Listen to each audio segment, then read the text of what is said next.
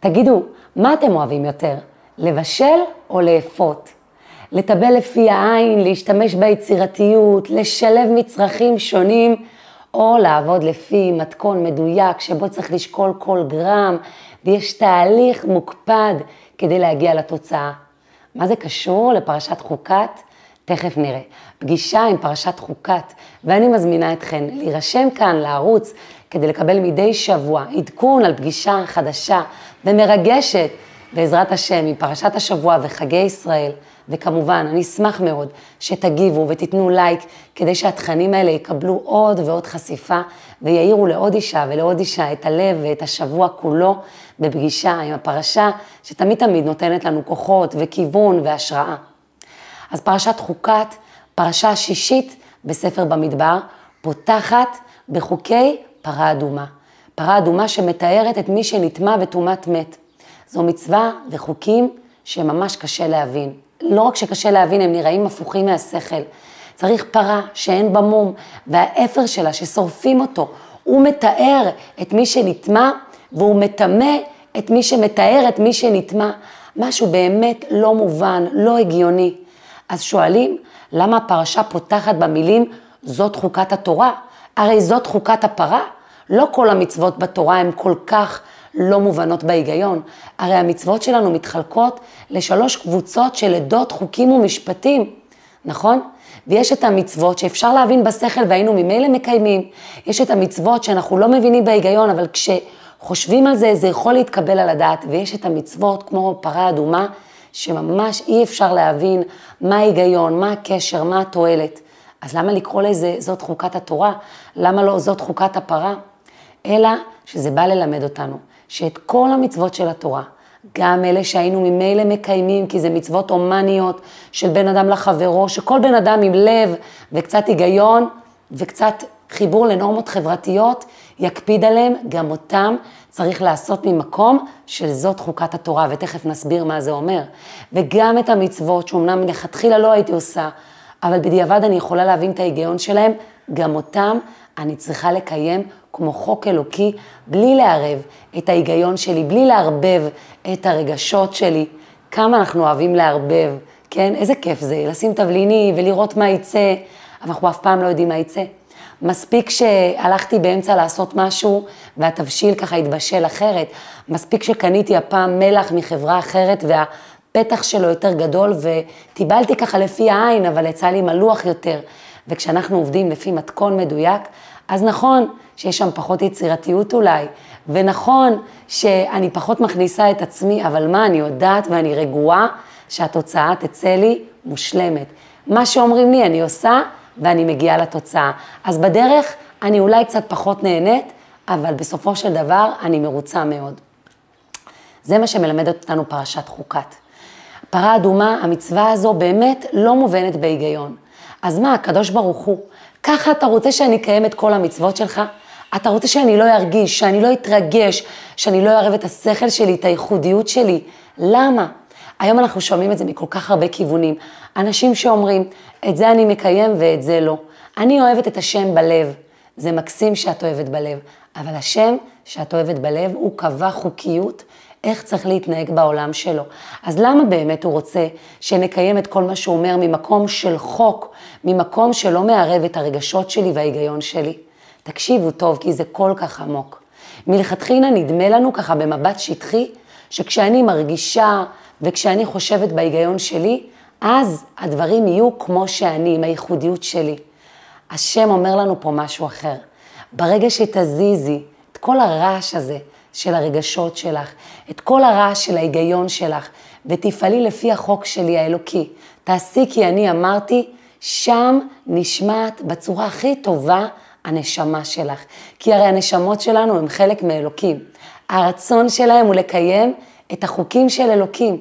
אז הרגשות מפריעים לי, פעם בא לי ופעם לא בא לי, פעם זה מרגש אותי ופעם זה לא מרגש אותי, פעם זה מתקבל לי בהיגיון ופעם לא.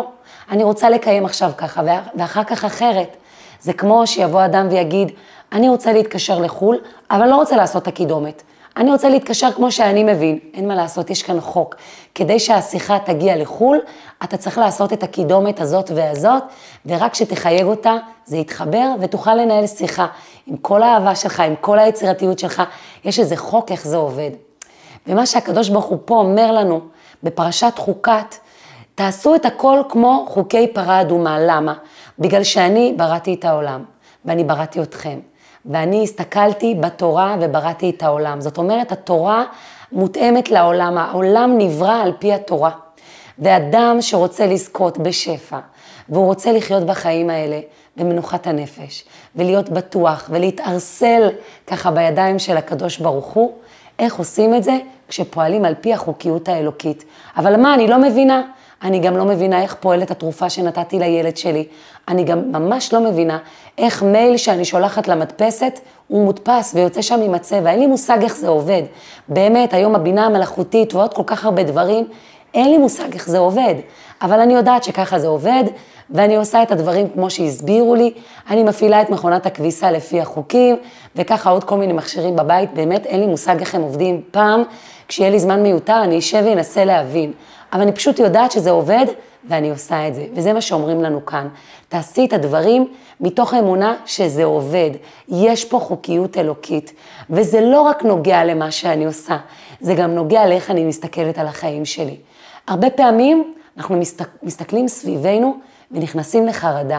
זה מרגיש שיש איזה כאוס בעולם, בחיים שלנו, חוסר סדר, חוסר היגיון, לא ברור מה קורה, לאן זה הולך. וכל עוד אני חושבת שאין פה היגיון ואין פה חוקיות, זה מאוד מאוד מבהיל אותי. זה גם גורם לי לעשות כל מיני פעולות שהן לא בהכרח בשליטה שלי, או לקחת על עצמי כל מיני כובד וכל מיני אה, עניינים רגשיים שהם לא באחריות שלי, אין לי דרך לשנות אותם, ואז אני מוצאת את עצמי עצובה ועייפה וחרדה, ולא מבינה וגם מבוהלת מה יהיה הדבר הבא, כי הרי אין פה היגיון ואין פה חוקיות. פרשת חוקת מזכירה לנו שיש חוקיות, חוקיות אלוקית. לא תמיד נבין, תמיד נאמין. אם הייתי מבינה הכל, אז יכולתי להיות הקדוש ברוך הוא. אני לא מבינה. אני כן מאמינה שהכל לטובתי העליונה.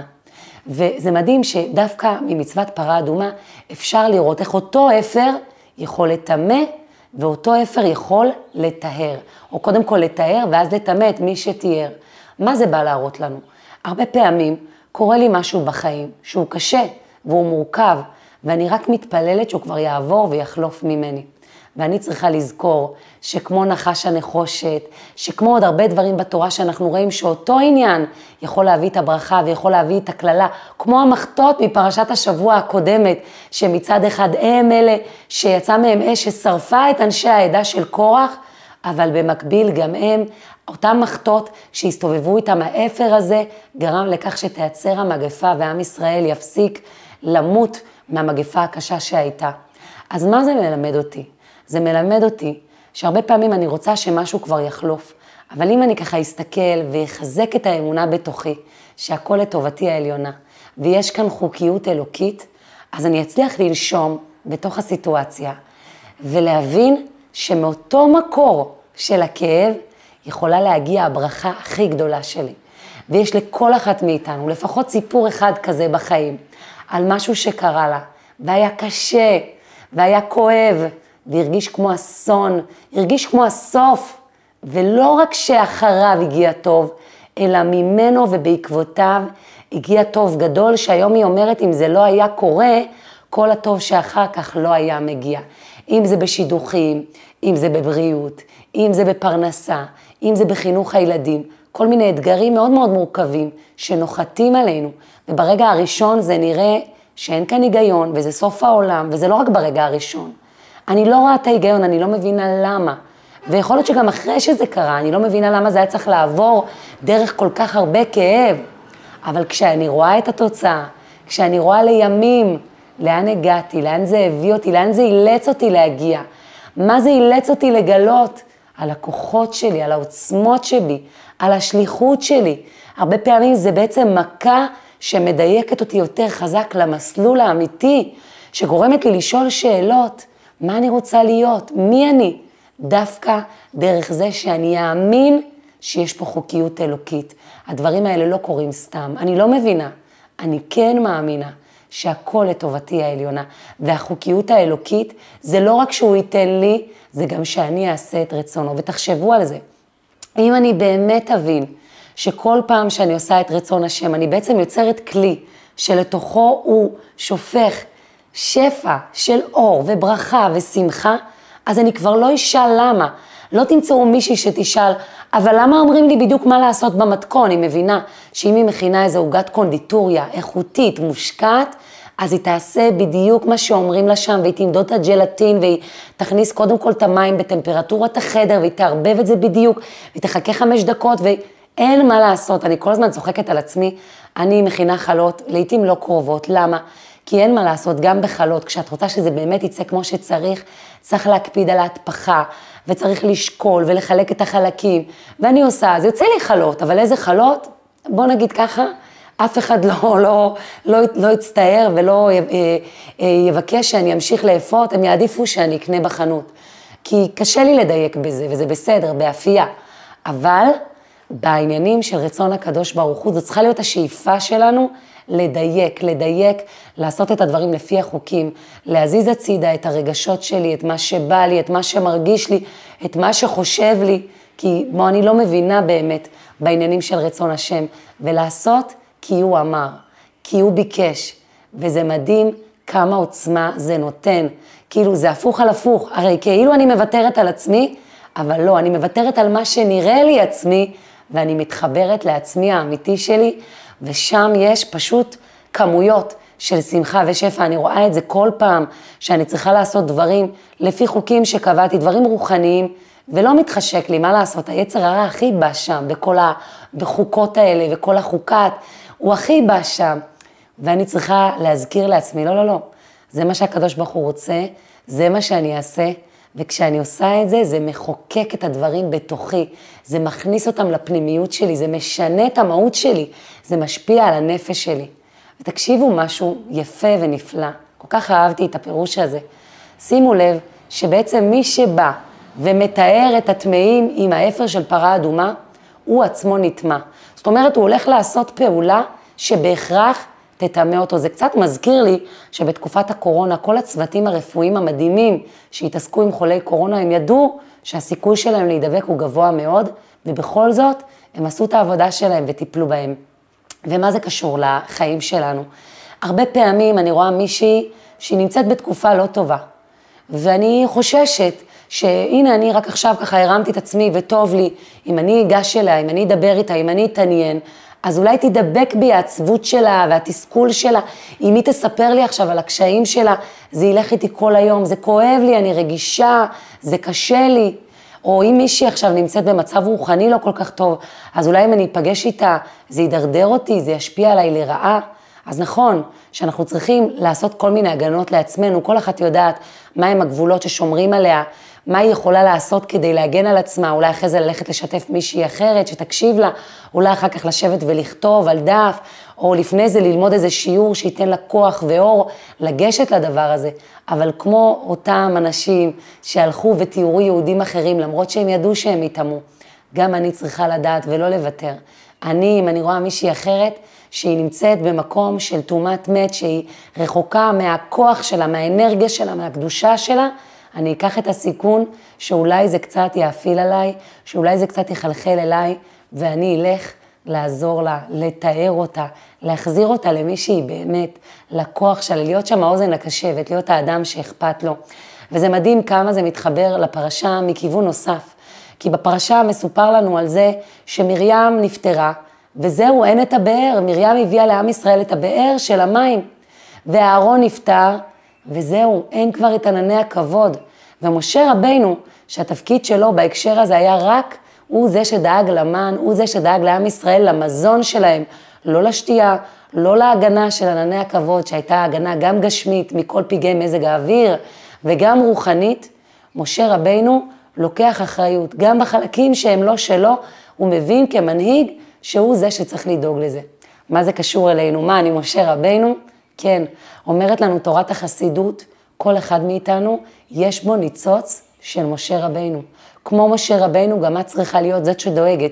אם מישהו עשה משהו עד עכשיו והוא פתאום הפסיק, וזה צורך אמיתי, תנסי לראות איך את יכולה לעזור. נכון, זה לא התפקיד שלך מלכתחילה, אבל אולי את יכולה להיכנס לשם, אולי את יכולה, יכולה לתת יד, אולי את יכולה לעזור לבן אדם שאין מישהו אחר שיעזור לו. להיות מנהיגה, להיות זאת שרואה את הסיטואציה ודואגת במצב שהאדם הזה נמצא. זה כל כך מתחבר לנו לשבוע הזה, השבוע חל ג' בתמוז, שזה יום ההסתלקות של הרבי מלובביץ', והרבי משה רבינו, מנהיג של דור, היה עושה דברים, וזה פשוט היה מדהים לראות איך הוא דואג לכל מיני אנשים שנמצאים בכל העולם, ואחד הסיפורים המדהימים שאני שמעתי, שהיה את אה, ויקטור פרנקל, שהוא היה אה, פסיכיאטר ידוע, שהביא לעולם את שיטת הלוגותרפיה, שבעצם הוא הסביר שהאדם, ברגע שיש לו משמעות, ברגע שיש לו איזו סיבה, ברגע שיש לו בשביל מה לחיות, הוא יכול להתמודד עם כל קושי אפשרי. זאת אומרת, מה שהוא צריך זה משהו לשאוף אליו, תחושת משמעות, תחושה שצריך אותו פה, ואז הקשיים מתגמדים לעומת המשמעות שהוא מרגיש בחיים. זו שיטה שיש לה עומק מאוד גדול, התפרסמה בכל העולם, וויקטור עצמו, הוא אה, היה בשואה, הוא היה במחנות הכי קשים, הוא עבר את כל ימי השואה, ומה שנתן לו כוח, זה העובדה שהיו לו את הכתבים שלו, של המחקר שהוא התחיל לעשות כבר אז, והוא קיווה שהוא יצליח לשרוד את השואה, כדי שהוא יוכל לפרסם את השיטה שלו, ותחשבו שזה לא סתם שיטה, זו שיטה שמי שפרסם אותה הוא דוגמה מצוינת לכך שהיא באמת נכונה והיא באמת עובדת. אבל כשהוא התחיל, והוא פנה לכל מיני אקדמיות וניסה לפרסם, אנשים לא קיבלו את זה. עדיין אז שלטו כל מיני שיטות אחרות של פרויד וכולי, שראו באדם איזה יצור נחות, שרק מונע מהדחפים שלו, שרק מונע מכל הפגיעות שהוא עבר בעבר, וכאילו אין לו סיכוי בעצם לצאת ממה שמגדיר אותו בצורה שלילית. והשיטה של ויקטור הרבה יותר חיובית, היא באה ואומרת שלאדם יש כוחות מאוד גדולים, ואם הוא מתמקד בשליחות שלו ובמשמעות ובמה שיש לו לתרום לעולם, הוא יכול להתגבר גם אם הוא עבר קשיים וגם אם יש לו כל מיני נטיות שליליות באישיות שלו. ובאמת, ויקטור כמעט התייאש, הוא רצה לגנוז את כל המחקר שלו ולהרים ידיים. ורגע נעצור לפני שנכניס את החלק של הרבי בעניין, כמה זה מלמד אותנו, הרבה פעמים אנחנו רואות אנשים שמאוד מאוד הצליחו, שהשיטה שלהם, שהדרך שלהם התפרסמה בכל העולם, ואנחנו עושים דברים ולא הולך לנו, ונדמה לנו שלהם פשוט היה מזל, הם עשו והצליחו. למה? כי פחות מדובר על הקשיים של הדרך, על האכזבות. תשאלו כל זמר, הוא יגיד לכם כמה הוא הזיע בדרך לאן שהוא הגיע. כמה פעמים הוא הגיע למקומות שאף אחד לא הקשיב לו, שלא שילמו לו, שהיה לו ציוד הכי פשוט והוא גרר אותו לבד וכולו הזיע, אבל קל לראות אותו מתישהו באור הזרקורים ולהגיד, וואו, הוא נולד עם הבייגלה על הראש, הוא הולך לו, הוא יש לו מזל. למה אנחנו אוהבים את זה? כי זה גורם לנו לחשוב שהעובדה שאנחנו עוד לא הצלחנו, זה פשוט כי אין לנו את המזל, ולהרים ידיים ולא לעשות. והיצר שלנו אין, הוא בעננים מזה, רק תרימו ידיים, רק אל תעשו. למה? כי הוא יודע איזה פוטנציאל יש לנו להאיר את העולם. אז הנה, גם ויקטור פרנקל עם השיטה המדהימה הזו, גם הוא כמעט התייאש, כי לא קיבלו את המאמרים שלו ולא קיבלו את, ה, את הדרך שלו ו, ולא הסכימו להקשיב לו. ואז הרבי, זה נודע לו, אני לא יודעת אם דרך אנשים או ברוח הקודש, והרבי שלח אליו שליח, מישהו שנסע לווינה, והוא בא ומסר לו מסר בשם הרבי מלובביץ', שהוא מבקש ממנו לא להתייאש ולהמשיך, ועוד הכתבים שלו בעזרת השם התפרסמו בכל העולם. וזה באמת מה שקרה, הוא לא האמין מאיפה יושב רב בארץ אחרת ויודע מה קורה איתו. ובאמת הוא המשיך והתעקש, והשיטה הזו היא היום אור שמאיר לאנשים רבים שכמעט כבר איבדו את התקווה לחיים שלהם. אנשים שעוברים קשיים אובייקטיביים או קשיים רגשיים, נפשיים, פנימיים, ואי אפשר להגיד מה יותר קשה.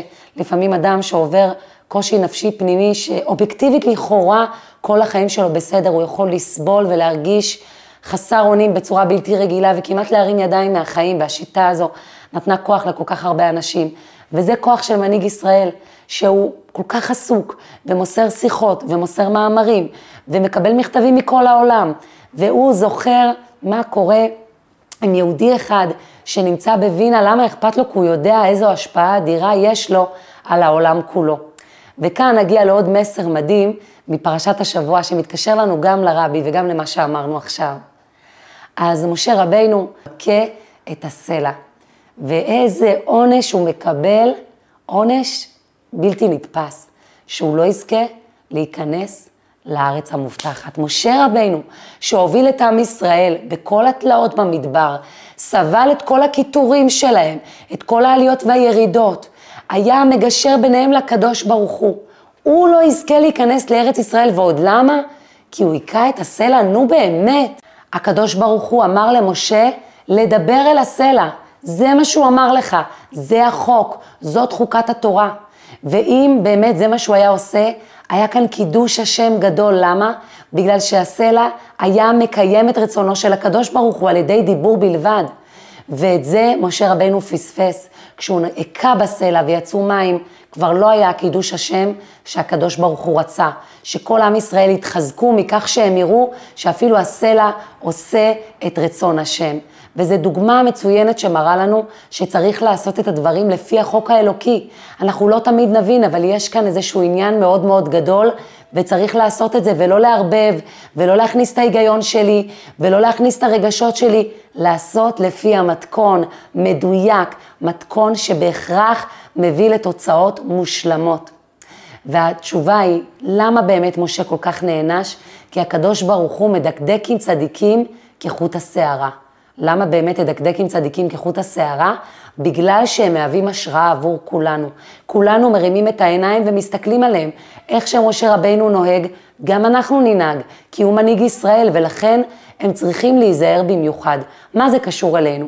כל אחת יכולה לבוא ולהגיד, אני, אני מנהיגה. אז הרבי מלובביץ' מלמד אותנו שכל אחת מאיתנו היא מנהיגה של אור. אנחנו שליחות בעולם הזה. הרבה יותר אנשים מסתכלים עלינו ושואבים מאיתנו השראה ממה שנדמה לנו. יש לי איזה סיפור על איזה מישהי שהכרתי, שהיא הייתה גרה באיזה שכונה, והיא הייתה דתייה והשכונה הייתה לא דתית, והיא הייתה בחורה מאוד מאוד מיוחדת, מאוד עדינה, מאוד צנועה, וכל הזמן היא אכלה לעצמה את הלב שהיא לא עושה שום דבר כדי להשפיע על הזולת שם, והיא לא, באמת, היא רק גרה שם והיא חיה את ההישרדות היומיומית. ויום אחד הסתבר לה שילד של אחד השכנים שלה חזר בתשובה, וההשראה שלו הייתה היא, רק מלראות אותה, רק ממדי פעם לעלות לבית שלהם ולראות איך הדברים מתנהלים, רק מלשמוע את שירי השבת, הוא חזר בתשובה. הוא אמר לעצמו מילדות, ככה אני רוצה להיות. תראו מה זה.